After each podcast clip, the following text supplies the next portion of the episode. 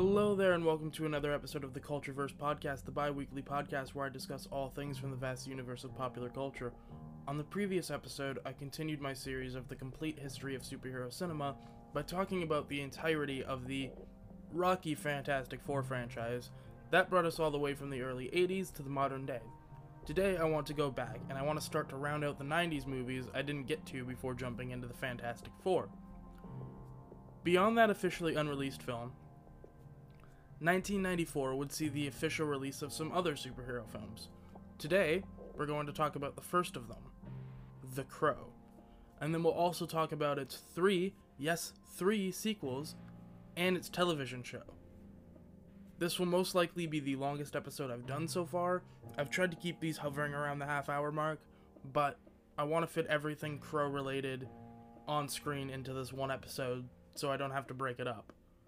But let's not waste any more time and let's just get on with it.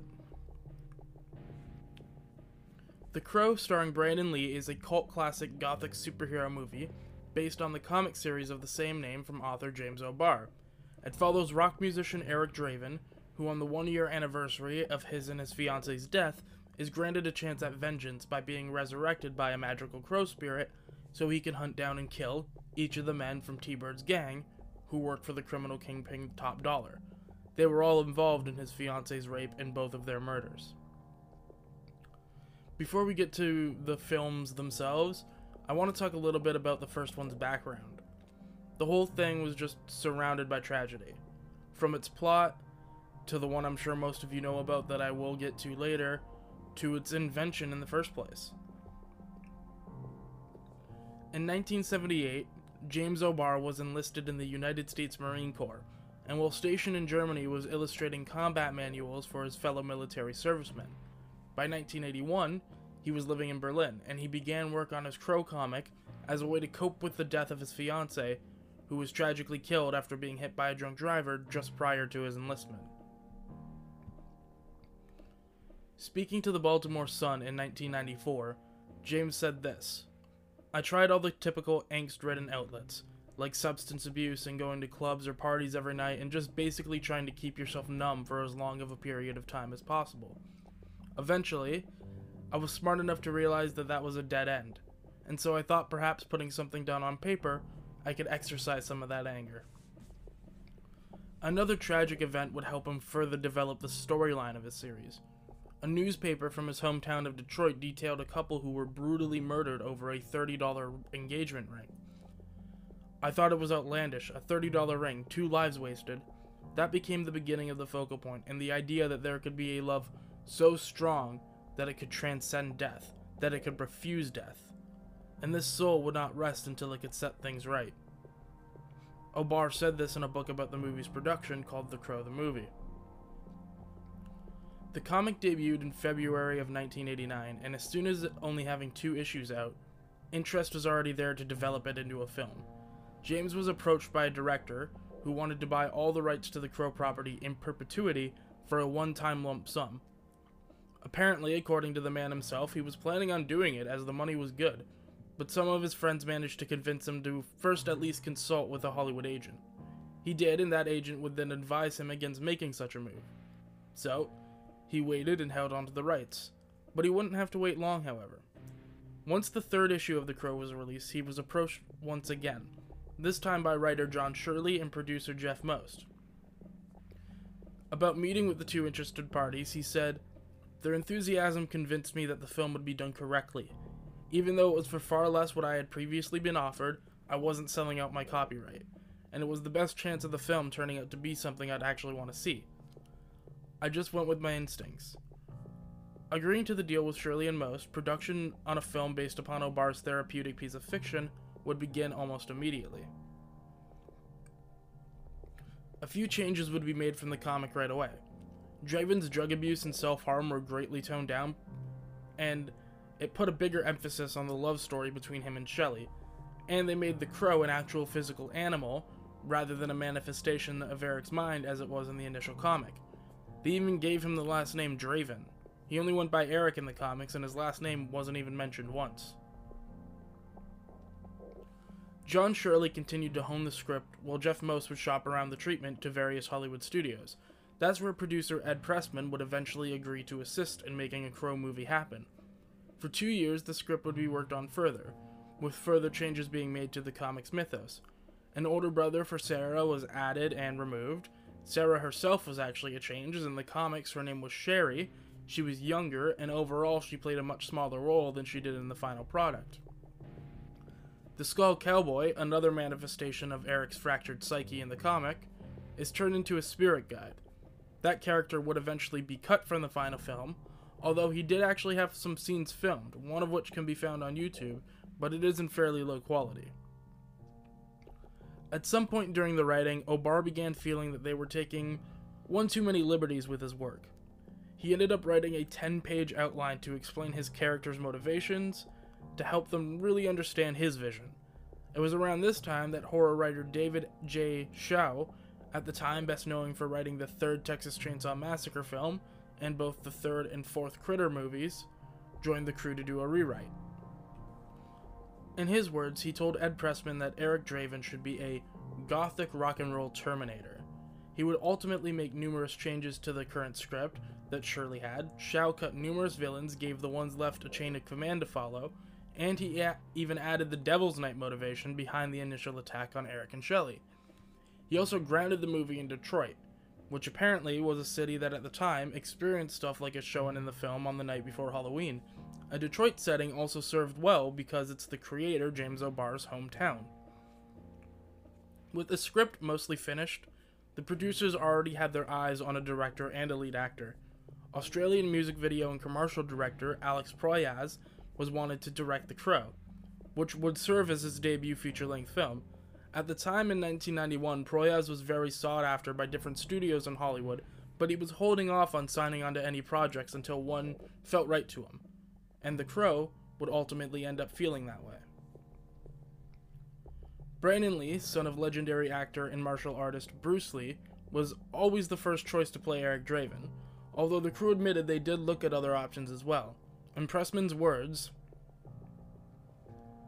we had considered some more established actors, and we were concerned that certain of these actors did not have the athletic ability. Other people had the athletic ability, but not the le- but not the acting talents. Brandon combined it all. When Brandon walked into this office, it was an immediate flash. We knew we had our Eric Draven that instant. After Lee had signed on to play the lead role, he immediately read the comic, and then he began working with Alex Proyas to implement parts of the comic that hadn't yet made it into the script into the script. The two worked together closely and took each other's feedback to heart. When Brandon asked for one particular character to be cut, an Asian character that would have stolen Eric's powers and was a pretty on the nose Eric, pretty on the nose Asian stereotype, he was. Now we come to the difficult task of getting the look of Eric Draven right. O'Barr said that the inspiration for the iconic black and white face paint, a look I admittedly poorly replicated multiple times for Halloween in my days as a high school emo kid, was from a painting of a marionette mask that he saw on the side of a London theater. I thought it'd be an interesting to have this painful face with a smile forcibly drawn on, the author said about the design.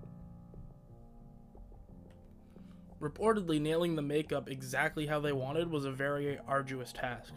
Applying the monochrome, the monochrome grease makeup took up to an hour.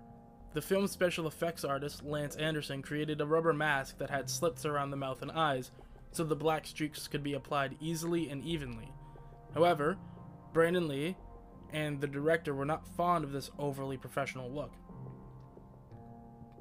On the movie's commentary track, the director even said the first few times Brandon and I looked at it, we were both really unhappy with it. It was hard to get it to the point where it didn't feel self conscious. We were both happy with it when it was distressed. He almost wanted to sleep in the makeup and then come to set the next day. That's when it would look really great. Which, a rumor I've heard floating around is that he actually did exactly that, but I can't verify or speak to the legitimacy of that. Regardless, they eventually found a look that worked. One that looked good on film, but also looked like Eric Draven just slapped it on himself in the throes of grief.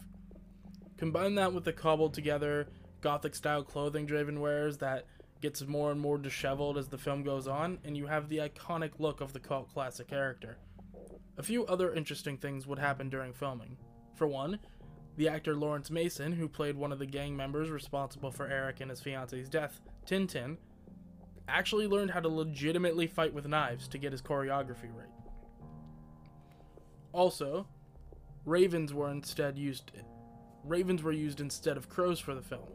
See, crows are not birds that can be easily tamed. In fact, they're not usually fond of people at all, and have even been well documented as being capable of holding grudges. Seriously, look it up. Crows are ridiculously intelligent and fascinating creatures, but despite that, they do not train well. Larry Madrid, the animal trainer for the film, made the decision that ravens would be a better fit, considering their equal intelligence, ability to be better trained, overall just not being as aggressive towards humans, and most people can't tell the difference between the two birds. These ravens would have to be trained to do multiple unusual things. For one, ravens are not nocturnal, so with the movie shooting at night, they had to be trained to be. On top of that, they had to learn how to fly in the rain and a wind tunnel, both unusual things for birds, and one of these five ravens also had to be trained to sit atop Brandon Lee's shoulder. Unfortunately, this is kind of where we leave the fun stuff behind for now. A few accidents would happen on the set of The Crow. One night, a prop truck caught fire unexplainably. On the first day of shooting, a forklift operator was electrocuted to the point his organs were burned. A carpenter was also electrocuted on his hands, face, and chest. A member of the art department had a screwdriver stabbed straight through their hand.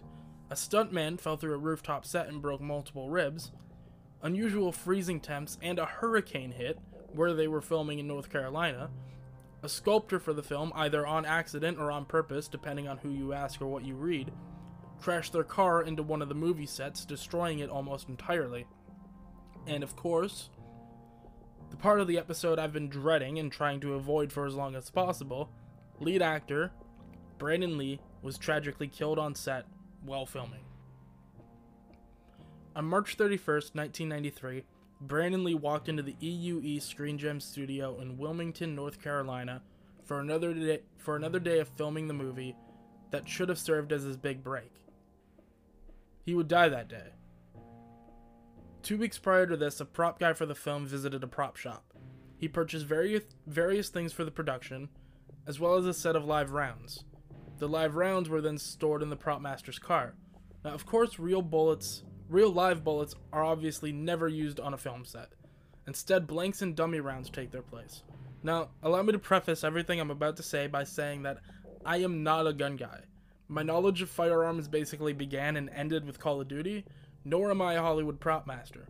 But from my understanding, a blank is meant to simulate the muzzle flash recoil and sound of a gun shooting a bullet, without the actual projectile. Casings are instead fitted with a cardboard, plastic, or wood tip called a wadding that keeps the propellant in place. Perfectly safe when used correctly and at a safe distance. If the wood, cardboard, or plastic does happen to leave the gun's barrel, it's not fatal. However, at close range, blanks, blanks can still be very deadly. Plus, if anything happens to be lodged in the barrel of the gun, the blank will still give it enough force to propel it out of the barrel towards whatever the gun is aimed at, serving as a makeshift bullet. A dummy round is exactly what it sounds like. It's a bullet without any gunpowder. Essentially, it's an empty shell. In Hollywood, dummy rounds are used mostly for close up shots where you want to get a bullet that looks like a bullet. Realizing that they had no, gun- no dummy rounds or blanks when they were attempting to film a scene in which someone stares down the barrel of a gun, the crew made their own out of those aforementioned live rounds in, in an attempt to save more time. They did this by removing bullets from li- by removing the bullets from live rounds, emptying out the powder charge, and then placing the bullet back into the empty round. Nobody on that crew knew this at the time, but they accidentally left some of the primer in the back of the shell. At some point during filming, the 44 Magnum Smith & Wesson Model 629 revolver was apparently fired with one of those improperly deactivated cartridges in its chamber, setting off the leftover primer with just enough force to push the bullet into its barrel, where it remained. This is referred to as a squib load. When this seemingly minor event happened, either nobody realized it or they didn't understand the severity of what it could do. Some weeks after, that same gun would be used by, Mich- by Michael Massee's character Funboy. Although many people understandably assume a scene towards the end of the film where Lee's character is relentlessly shot at by a whole crew of antagonists is what he was filming while he was fatally wounded, that's untrue. Instead, he was filming a flashback scene, the original cut of the scene in which it showed the gang break into his apartment, assault Shelley, and shoot him. A blank was loaded into the gun for realism, and the gun would then be covered by a grocery bag. The plan was, towards the end of the scene, Massee, playing Funboy, would point the gun at Eric Draven and fire, killing his character. Lee would then activate a blood packet and drop to the ground, completing the illusion. However, as previously noted, this was the same gun used weeks prior. The gun that had, unbeknownst to Massee and Lee, still had a lead cap in its barrel. And as I mentioned previously, blanks are safe when used carefully, but anything lodged in the barrel will still be propelled, and that's exactly what happened. The blank was fired, sending enough power into the barrel to fire what was lodged in it at the unsuspecting Lee. Nobody realized what had happened at first, as again, they were filming a scene where Brandon was meant to act as if he was shot, blood pack and all. It wasn't until the film's director called cut and Brandon didn't move he did he notice the quarter-sized hole in his abdomen. That's when the crew really began to take notice of something being seriously wrong. The stem of Lee's aorta that branches off to provide blood to the legs was punctured. He was rushed to the hospital right away, but despite their best efforts, the doctors could not save him. Brandon Lee tragically lost his life that afternoon, his young career snuffed out just as the life of the role he was playing was. He was just 28 years old. Now, despite what you may have heard, this scene is absolutely not in the film. Hollywood can be crazy, yes, but it's not straight up psychotic. After this tragic loss of life, Paramount refused to distribute the film they'd previously agreed to. Miramax later would. After around six weeks off to grieve, deal with some of the fallout, and allow producer Ed Pressman to secure a further $8 million on top of its initial 15 to complete the film, they would do so with the blessing of Lee's family. Stuntmen Chad Stahelski and Jeff Cadiente would fill in to shoot the remaining scenes of Draven. Brandon Lee's face would then be digitally imposed on top of theirs in post for the close ups. This was revolutionary technology at the time. There was never a question about the technical ability to finish the movie, Ed said. But there was a serious question psychologically, and it really revolved around Proyas. Alex at first did not want to go on with the film. He was destroyed by the accident and so devastated he had no heart to continue. It was only because Eliza, Lee's fiance, and later the whole cast and crew appealed to him that he started to consider it. O'Barr, like a third of the movie's original crew, wouldn't return to the set. He later said, They asked me to come back. I told them no, that I couldn't imagine myself being back there without him. As an aside, Lee's death did lead to the protocols for prop gun safety on film sets being completely overhauled. So at least there's that. But this awful story stemming from this amazing film has been widely told. And while I hope I did it justice, I would like to discuss two facets of it I don't seem talked about nearly enough. To start, it's often glossed over that someone had to fire that gun. Someone had to come to work that morning, expecting to just shoot another scene for the film they had all been working on hardly for months. Someone without a clue in the world that on March 31st, 1993, he would accidentally kill a fellow human being, and that horrific burden would fall on the shoulders of Michael Massee, the actor portraying the character Funboy. Now, I want to make this abundantly clear. I'm not blaming anyone for the death of Brandon Lee, especially not Massee. He was just doing his job as an actor, and there was an entire cast and crew on the film, and every single one of them missed the fact that there was a lead cap stuck in the chamber, or in the barrel, rather. It was a freak accident. However, being the one who aimed, fired, and ultimately accidentally shot and killed Brandon Lee is something that has understandably weighed on the conscience of Massee for years. Following the accident at what would just be his second film, Massee would take an extended leave of absence from the acting world. In his own words from a 2005 interview with Extra, it absolutely wasn't supposed to happen. I wasn't even supposed to be handling the gun until we started shooting the scene and the director changed it. I just took a year off and I went back to New York and I didn't do anything. I didn't work. What happened to Brandon was a tragic accident and I don't think you ever get over something like that. And apparently that last sentence rang true. Michael Massee never truly did get over being the one to pull the trigger. He was plagued by nightmares for years and could never even bring himself to watch the beloved film he had he had a hand in creating.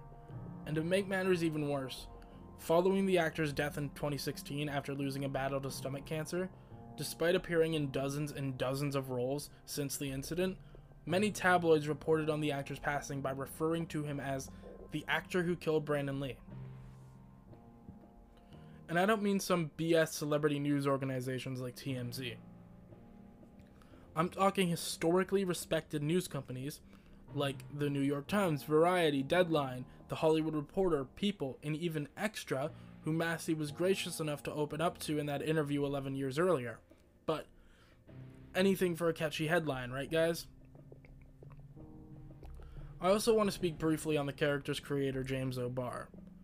See, following Lee's tragic death, James felt bad profiting off of the death of a man who, while filming, he had become quite close friends with. Speaking at a 2009 convention, he said that he used some of the money he made from the film to buy his mother a car and to treat himself to a new surround sound system. And then he donated the rest. O'Barr would further state that I was really good friends with Brandon, so it just felt like blood money to me. I didn't want to profit at his expense, and I kept that secret for as long as I could. It's not charity if you get credit for it. James O'Barr, by all accounts, genuinely seems like such a good dude. Now, I'm going to be honest here. I've thought of a way for a while to segue out of this, and I can't really think of a respectful way to do so. So I'll just say this, and then we'll get back into the technical, more fun side of the franchise. The legacy of The Crow is something that will live on forever, in spite of the tragic events surrounding its creation. It's a darkly gorgeous piece of art, and nothing can take that away from the men and women who gave their blood, sweat, tears, and even their life for it. It's a haunting tale of love, loss, and tragedy, and the events that unfolded on March 31st, 1993 for better or for worse, further exemplify that. And in a morbid way, I think there is something really poetic, something honestly beautiful about that. To put it quite simply, I really do love The Crow. Now, moving on. Despite what its dedicated fanbase would lead you to believe, The Crow was not a blockbuster mega hit.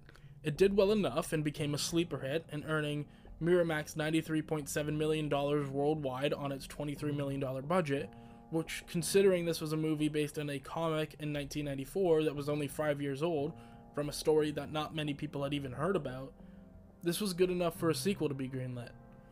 Although, with the death of the first film's star, some changes would have to be made. First of all, director Alex Proyas would not return, saying, I would have been delighted to make The Crow 2 if Brandon had been involved. Because of his work on the short thriller film Phone, Tim Pope would be hired to direct this sequel. Pope would originally try to collaborate with James O'Barr to pen a script, but O'Barr quickly realized that all he could think about was Brandon and told him he couldn't work on the film, exiting the project but giving the sequel his blessing as long as they did something different with it that wouldn't be disrespectful to his friend's legacy. David S. Goyer, at the time best known for writing Demonic Toys, was brought aboard to direct or to write, sorry. The writer and director duo didn't want to do anything to upset the first film's dedicated following. So they would actually go on various message boards about the film and straight up ask what fans wanted. It quickly became clear that above all else, they wanted any potential sequel to respect Brandon Lee. The fans wanted something new, something different, not to recast Eric Draven and make a poorer version of his predecessor. The two would assure fans that their film would focus on a new character resurrected by the Crow, and would even take place in a different city. At one point, they even wanted to set it in an entirely different time period, planning to have it take place in Victorian London, which, oh my god, yes. Someone please give me a Victorian era Crow film, like, immediately. That sounds amazing. This idea would be scrapped, however, at, at another time in the writing process. Sarah, the young girl who's friends with both Eric and Shelley in the first film, would have returned and became the new Crow, but that was also scrapped. Eventually, a story would be thought up that focused on two brothers, Michael and Danny Corvin. They're murdered. Michael would then be resurrected as the new Crow to avenge his and his siblings' deaths. Michael had his name switched to Ash, as the crew felt Michael Corvin sounded much too much, way too much like Eric Draven, and the character of Danny would then be rewritten as his son. Sarah would also return as an ally and eventual love interest to Ash. With, with the script and characters hammered out, Alex McDowell, who worked on the previous, previous installment, and with Tim Pope on various music videos, would return once again as a production designer aiming to give the film a unique and fresh look and not wanting to rehash the Detroit location, Alex took inspiration from the 1920s and 40s architecture for the film's alternate universe version of Los Angeles called The City of Angels, giving the movie its official title of The Crow City of Angels, which is a title I've always liked. Graeme Revell, the composer from the first movie, also came back for the sequel alongside him. Ed Pressman and Jeff Most would return to produce as well, and wanting to give this film's characters more depth and make this follow up installment even more tragic somehow. The lead character of Ash would be made a mechanic as a nod to Eric being one in the original comic. He was changed to a musician for his movie. And they'd use the poem from the comic, One for Sorrow, Two for Joy, which was cut from the first installment as well. Beyond those nods, the crew would go to great lengths to differentiate him from Eric Draven, for one, there is the obvious accent, but that's more of a result of the actor who portrayed him rather than a conscious choice. But they'd also give Ash a dark sense of humor, showing him morbidly perform some magic tricks during fights and legitimately smiling. They would also make his fighting style less elegant, making Ash more of a grimy, down and out brawler, rather than the expert martial artist Brandon Lee was. Swiss actor Vincent Perez would land the lead role of Ash in his first American film role, basing his performance off of Jim Morrison in Hamlet and apparently beating out Jon Bon Jovi for the gig. Sarah, Sarah would be originally offered to Tori Amos, but she turned it down, so it was then given to Mia Kirshner. The film's death obsessed main antagonist, Judah Earl, would be portrayed by Richard Brooks, with the Yellow Ranger actress, and I'm sorry, this is one of those names I've seen written a lot, but I've rarely actually heard spoken, Thuy Trang as Callie, one of Judah's main henchmen, and what would be her last film role as she was unfortunately killed in a 2001 car accident. Iggy Pop, who was offered the role of Funboy in the first film but turned it down due to his touring schedule, would be cast in its sequel as another antagonist named Curve. Thomas Jane and Vincent Castellanos would also be cast as two more of Judah's lackeys named Nemo and Spider Monkey. At this point, everything was looking up there was a solid script, and City of Angels was shaping up to be quite a good sequel. It had a good cast and was seemingly something that could stand on could stand on its own while building upon what came before it, not just being an obvious money grab that's cashing in on the previous one. But then Harvey goddamn Weinstein happened. Yep, that living human dumpster fire is one of the main reasons behind exactly what happened to this movie, alongside his brother Bob. After filming wrapped, Pope showed his two and a half hour plus cut of the film, focusing on this vision of tragedy and loss to the Miramax owners. Harvey reportedly hated it and ordered the crew to make a multitude of changes to force the City of Angels to be more like the previous installment, despite it being both written and shot to be entirely different. Reshoots would take place, some of which were just straight up copied from the last film. Over an hour of that initial version of the film was either scrapped or reshot, and the end result was then cut down from over two and a half hours to just an hour and 24 minutes, meaning only a fraction of that original vision is present in the final product. The Crow City of Angels was released on August 30th, 1996, and while it did debut at number one, it slumped fast earning less than half of what the Brandon Lee led one made domestically. Production designer Alex McDowell said this about the movie As I watch it again, there are such strong visuals in the film. It's a tragedy that it's a tragedy that it was so brutally hacked by the end that it was sort of incomprehensible. In the end, in the editing process, the film was turned into was an attempt to make the film into just a repeat of the first one. And the footage wasn't there. It wasn't designed to be that, and it wasn't filmed or written that way. And so it actually failed dramatically. And it was very disappointing to the people who were involved with the film. Despite despite Pope, Goyer, and many people who worked on the film completely disowning it, when it was released on home video, it apparently featured an exclusive director's cut. That was just plainly untrue. Pope and Goyer's original vision is nowhere on the release, and all 10 minutes of added new footage is mostly just B roll, further tricking fans who were already mad at being given the exact thing they did not want with a poor rehash of the first movie. It's literally almost just a carbon copy of the original with slightly different coat of paint. Man and a loved one get murdered. Man is resurrected, is told he needs to seek revenge, works his way up a Mortal Kombat tower, a Mortal Kombat tower style level of increasingly tough baddies, till he gets to the big bad who runs the crime ring and rules over the city. He beats the villain and then he returns to the afterlife with his loved ones. But there is some new stuff, like Sarah having vision. She'd paint and becoming Ash's love interest after discovering him. But ultimately, it worked incredibly once, but you can't just cut and paste that magic again and again. If you look at what the film was supposed to be, it looks much better. Ash and his son accidentally witness a crime committed by Judah and his gang and are subsequently killed for seeing what they shouldn't have. Despite what happened in the first film, where Eric seemingly pulled the drugs from the veins of Sarah's mother, sh- she still abandoned her child. Wanting to escape Detroit, where all this awfulness has surrounded her life, and event her life, she eventually winds up in the City of Angels. The visions and the painting stuff remained. After discovering Ash, Sarah straight up shanks him in the chest when he won't believe her that he's dead and that he's also been resurrected. Which, I mean, can you really blame him? But this is why in the film, when he's running from her apartment, you can see him clutching at his chest. Eventually, Sarah is able to track him down and explain to him what he has to do. That part remained in the theatrical cut. She is the one to explain to him in both versions. But, in between murdering members of Judah's gang that killed him and his son, he starts to form a connection with Sarah, forming a bond and then Judah kidnaps her. That's when we actually get some villain motivation. It's discovered that Judah drowned as a child and was clinically dead for five minutes. When dead, he went to hell, and he brought that knowledge back with him when he was revived. That's why he became a masochist, and it's it makes the retort when Ash tells him to go to hell actually make a lick of sense. He says, "Already been there, and I must confess, I like what I saw." He informs Sarah that Ash is Death, and he knew Death would eventually try to catch up with him, but he plans to beat it by becoming Death himself. He traps and kills the crow, cutting Ash's connection to the afterlife. Ash's son Daniel then appears and tells him that fact, and he also tells him that if he doesn't leave right away, he'll be left on Earth forever, unable to ever see his son again. Ash stays to save Sarah.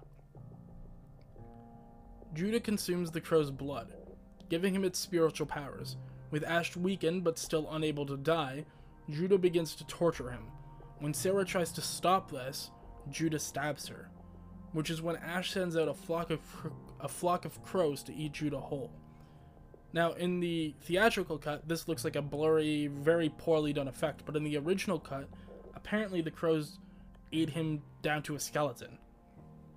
Now, with Sarah bleeding out from her wounds, she begins to die in Ash's arms, a symbolic match to the painting of Sarah's vision shown earlier in the film. He tells her she can't die, his link to the afterlife is severed, and he stayed on this earth to be with her. She retorts that if two people love each other, nothing will keep them apart. She says she'll wait for him, forever if she has to, before handing him the ring Eric gave to her. Ash, with nowhere else to go, is left to walk the earth alone forever, with the two people he's ever loved not by his side.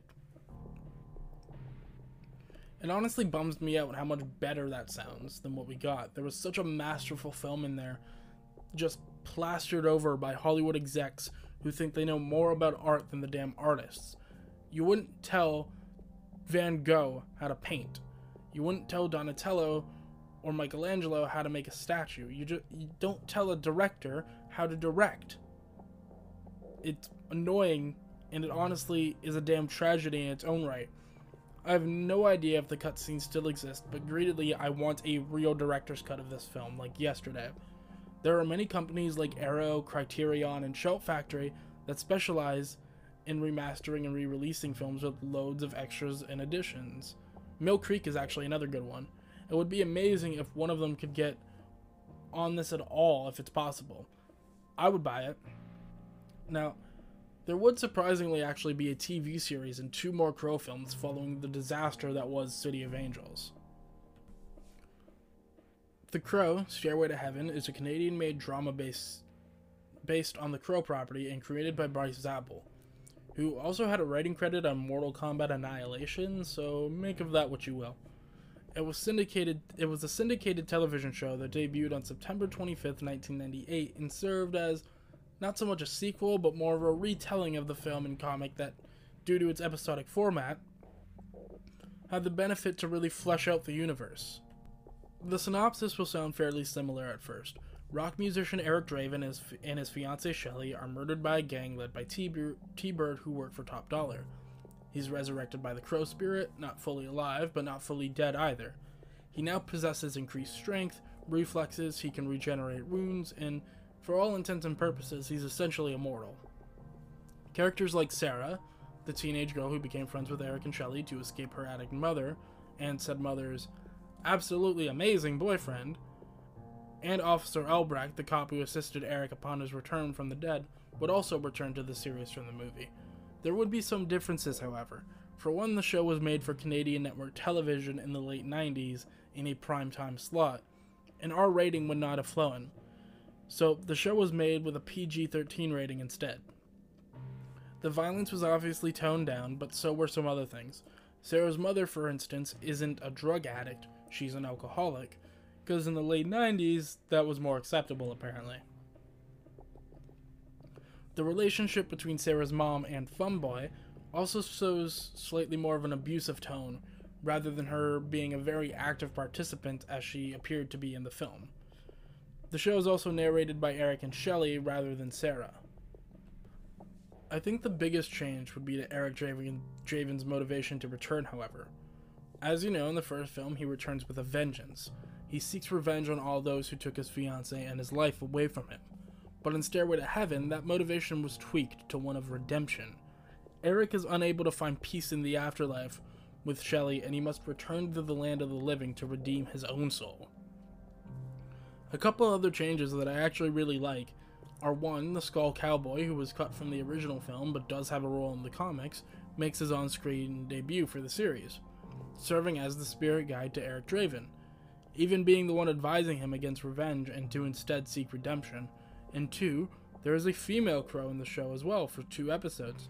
Hannah Foster, or Talon, returns from the dead following the murder of her and her daughter. Unlike Draven, who quickly realized that the path of revenge wasn't the one he should go down, Talon is shown to constantly struggle between revenge and her own redemption.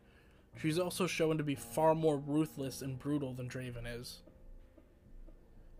The main cast would consist of Marc Gomes playing Officer Albrecht, Katie Stewart would play Sarah, with Lynda Boyd portraying her mother, Sabrina Crescenti as Shelley, John Pyper-Ferguson, John Tank, and I. Olison would be cast as Top Dollar, T Bird, and Funboy.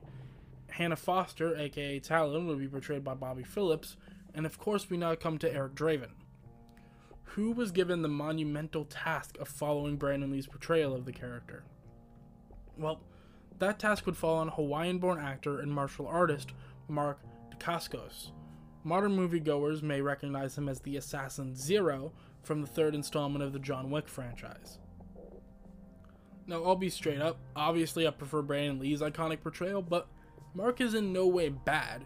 He was the he has the acting chops for one, having had over 20 various roles at the time he was cast, and for two, he is also a professionally trained and even competing martial artist, not only is he proficient in Muay Thai, Capoeira, and Wushu, but he is also proficient proficient in the style his father, Al Dacascos, invented, Wun Hop Kuen Do, a branch of the Hawaiian hybrid martial art known as Kajukenbo that encompasses parts of karate, jujutsu, jujutsu, judo, boxing, and many more.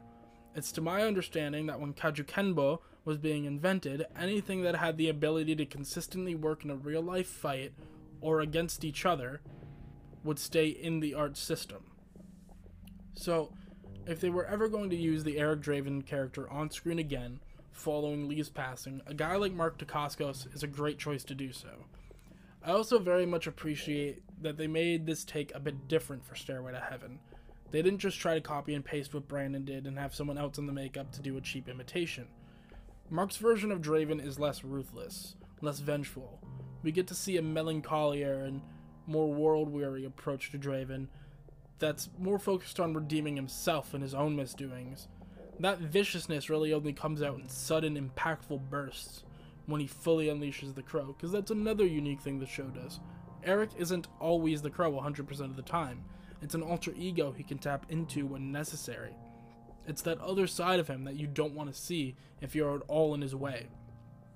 Heck, they even tried to change up the makeup a bit by not using the ghostly white under the black lips and eyes, instead, just having the black lines on the eyes and mouth on Dacascos' plain face. While the show has its issues, such as the pilot episode just being a poor supercut of the first movie, and lacking the heavy gothic aesthetic and overall atmosphere of that film, also clearly not having even a quarter of its budget, it's still a pretty good take on The Crow that has the advantage of having more time to really dig deeper into the mythology of The Crow and flesh out that universe that Brandon Lee's film introduced so many of us to. Especially when you take into consideration the issues I just mentioned, and that it was made for syndicated Canadian television, despite its deficiencies and not surpassing that movie famous movie in any way. It's a show I can actually recommend if you can manage to find it. It's pretty good. The Crow Stairway to Heaven, which filmed in Vancouver, British Columbia, ran for one season of 22 episodes from September 25th, 1998 to May 22nd, 1999, before ultimately being cancelled. It had good reviews and pretty solid ratings, but the distribution company Polygram was sold to Universal, who would make that decision. The show's producers did originally plan to make a TV movie that would cap off the series and tie up any loose plot points, because warning, the first and only season ends on a cliffhanger, but that idea would ultimately never come to fruition. However, a new installment in the Crow movie franchise would debut less than a year later on January 23, 2000, with the release of The Crow Salvation. Now, I remember many moons back, I was digging through the bargain DVD bin at Walmart to see just what I could find on the cheap. Lo and behold, I pulled out a case that advertised four Crow movies. Four?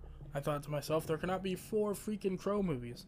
I loved the first one, I'd seen the second one, but I had no knowledge of there ever being another one, let alone two, so I bought it then and there, $5 for four Crow movies, two of which were brand new to me. I was stoked.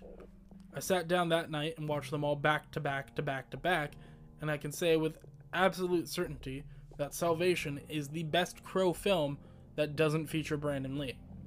Don't get me wrong, it's not groundbreaking, and it's easy to see why it went straight to DVD after a very limited theatrical run.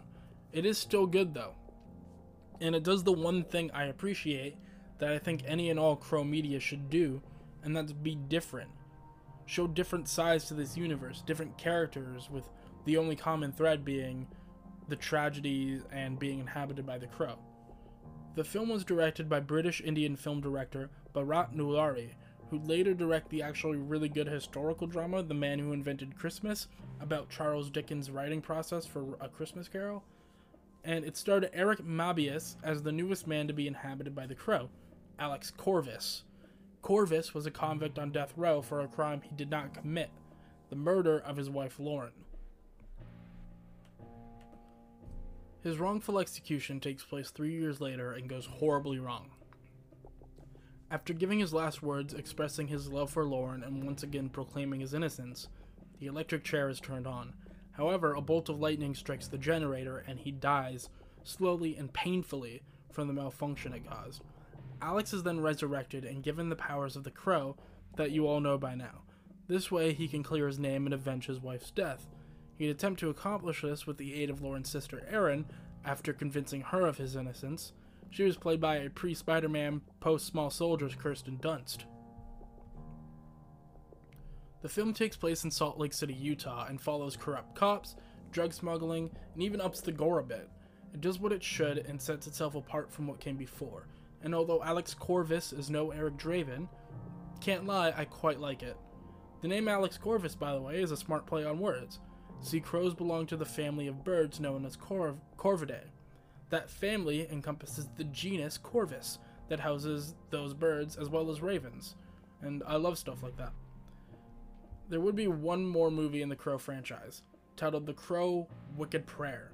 It was released June 3rd, 2005, at the AMC Pacific Place Theater in Seattle, where it would play for a week. It would then go straight to DVD in July.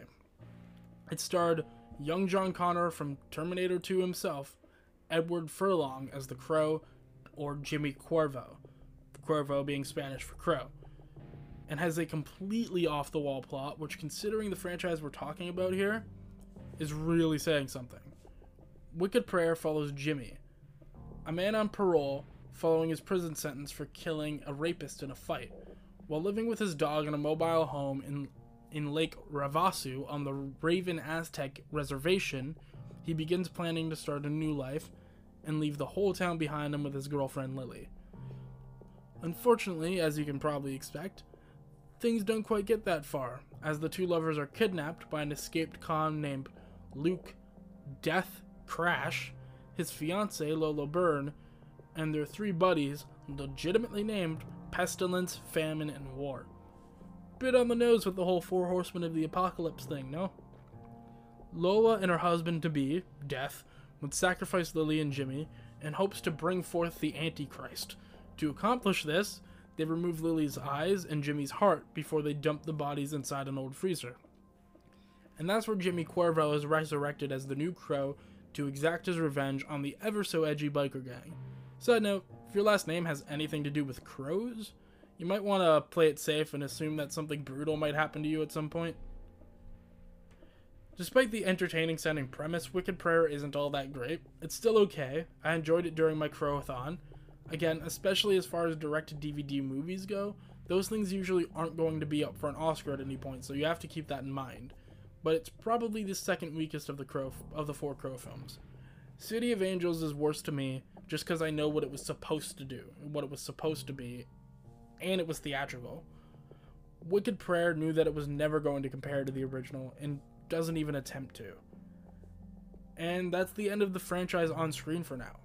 However, there are at least two cancelled or still stuck in development films that I'm aware of. Before he made his de- directorial debut with House of a Thousand Corpses, Rob Zombie was supposed to make it with a third Crow installment, a sequel to City of Angels in the late 90s called The Crow 2037 A New Age of Gods and Monsters, which is a very Rob Zombie type title. Nobody besides Rob and anyone who might have worked on it with him knows exactly why it was never made. But in an interview with Shudder, he said that it was better that it wasn't because at the time he wasn't prepared to do what it would have taken to make it right. Zombie did write a script, however, and it began on Halloween in 2010 with a boy and his mom being murdered by a satanic priest. Eventually, the boy would be resurrected as the new vessel of the Crow to seek revenge. The Crow 2037 script was apparently reworked into a standalone film at some point, but that also never materialized. You can find Rob Zombie's full script online if you're interested in his contents. But I mean, if a if a Crow movie like Wicked Prayer can happen, then I don't really see an issue with the New Age of Gods and Monsters. I'd like to see it. I like Rob Zombie's style. It sounds interesting. And then we come to the proposed reboot that has been lingering in development hell for well over a decade now. It's 2008. Death Machine director Stephen Norrington, in an interview with Variety, made the announcement that he had plans to write and direct a quote, reinvention of The Crow, emphasizing the differences between the 1994 film and what his take would be by saying, whereas Proyas's original glor- original was gloriously gothic and stylized, the new movie will be realistic, hard-edged, and mysterious, almost documentary style.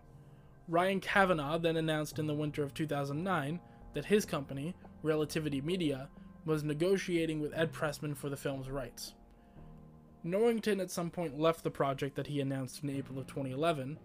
It was announced that director of one of the best modern zombie films, 28 weeks later, Juan Carlos Fresnadillo was chosen to direct, and Bradley Cooper was in discussions to play the lead role. It was reported on April 20th, 2011, that the project was undergoing some legal battles, but by late June, Relativity and Relativity announced their plans to continue and that they'd hired Alex Tse, who co-wrote the Watchmen film adaptation from Zack Snyder, to write on this new Crow installment.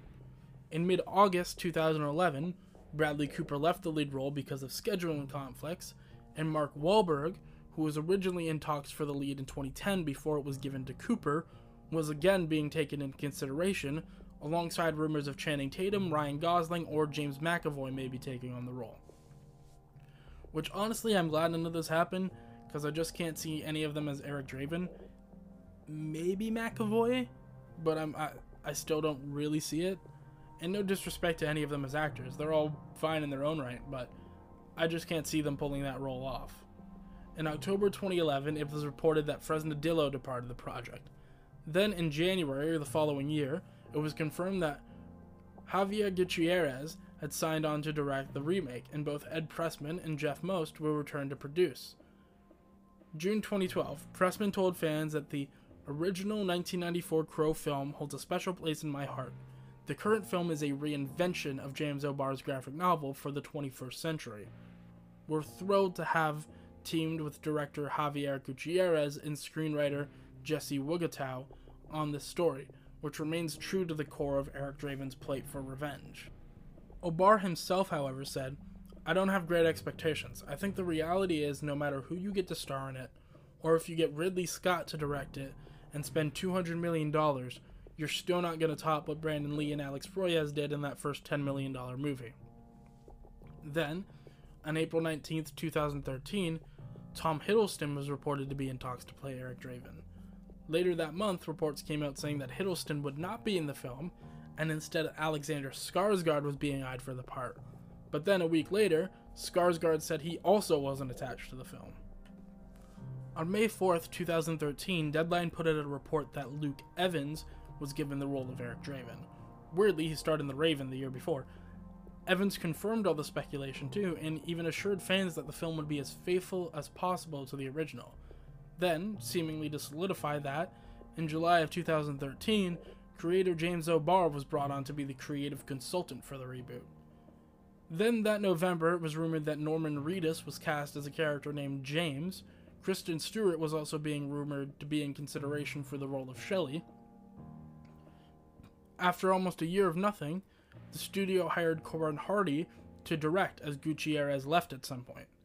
At that point, Luke Evans told Den of Geek in, Den of Geek in an interview that he might not even do the film and then later he did drop out of the movie due to uh, other projects. As of October 2014, the film was set to start production in the spring of 2015. On February 9th, 2015, O'Barr told Blastr in an interview that he was interested in interested in Sam Witwer for the role. But then, just over two weeks later, on February 25th, it was reported that Jack Huston would be starring as Eric Draven. O'Barr confirmed at the Lexington Comic and Toy Convention that this was true, and that Jessica Brown Findlay had been cast as Shelley Webster as well. A couple months after that, Deadline reported that Andrea Riseborough was in talks with the studio to play a female version of Top Dollar. And then on June 15, 2015, Variety issued two stories one saying that Forest Whitaker was up for a role, and the other saying that Jack Huston had left the role of Eric Draven behind, once again due to scheduling conflicts. But they also said that Relativity Studios were now eyeing Nicholas Hoult or Jack O'Connell to replace him. But a month and a half later, The Hollywood Reporter reported that production was now stalled because of Relativity's recent bankruptcy. James O'Barr said in an interview with comicbook.com that it was still for sure going to happen. And if you thought stuff was already jumping around at a rapid pace before, let's jump into 2016 and beyond. The Wrap reported that filming on the reboot was going to start in March 2016 with Corin Hardy on board as director, but nothing happened. A leading actor wasn't even announced. Then in June, Deadline reported that Hardy was still attached to direct. Two months of silence later, and Jason Momoa posted a picture of himself sporting the famous crow makeup with Hardy on Instagram, leading to fan speculation that he may be the new Eric Draven. A couple weeks later, on September 6, 2016, the Wrap reported that Momoa was in fact cast as Draven, confirming the speculation, and they announced that filming would begin in January of 2017. On November 17th, The Hollywood Reporter published a story saying that Highland Film Group, Davis Films, and Electric Shadow acquired the rights to finance, produce, and distribute the new Crow installment, now going by the title of The Crow Reborn, from Relativity. But they could lose both another lead actor in Jason Momoa and another director in Hardy. Then, again, nothing. Filming did not begin in January of 2017, and things were pretty silent until September of 2017, when it was announced that Sony would distribute the film. But then, as you all probably expect by now, you've seen the routine, nothing happened. Nothing happened until May 31st of the following year when it was announced that director Corin Hardy and star Jason Momoa had both exited The Crow Reborn, leaving its future completely up in the air. Now, I still don't think that Jason would have ever touched what Brandon Lee captured, but out of all the actors that this planned film had cycled through, I think he probably would have been the best. After his exit, Momoa posted this on Twitter. I've waited eight years to play this dream role.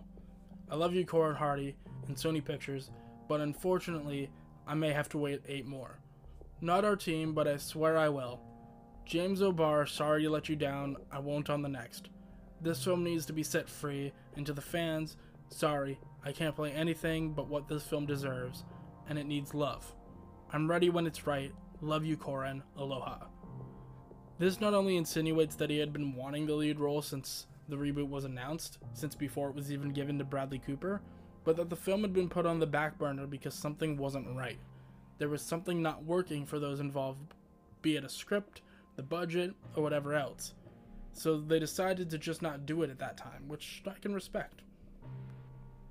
And that's where things stayed for nearly two years, but then in January of 2020, Bloody Disgusting reported that Electric Shadow, Davis Films, and the Highland Film Group were still pursuing the project, but noted that this reboot of the reboot would be based more off of James O'Barr's original comic rather than just remaking the 94 film, which personally I feel like is a much better way to do it instead of trying to imitate something that has such a dedicated cult following and a passionate fan base. A year later, and that's where things have kind of plateaued. There's been no word on a director, a lead actor, a writer, or even if it's in early pre production or anything like that. At the time of this recording in 2021, the future of this reimagining of The Crow still looks very uncertain.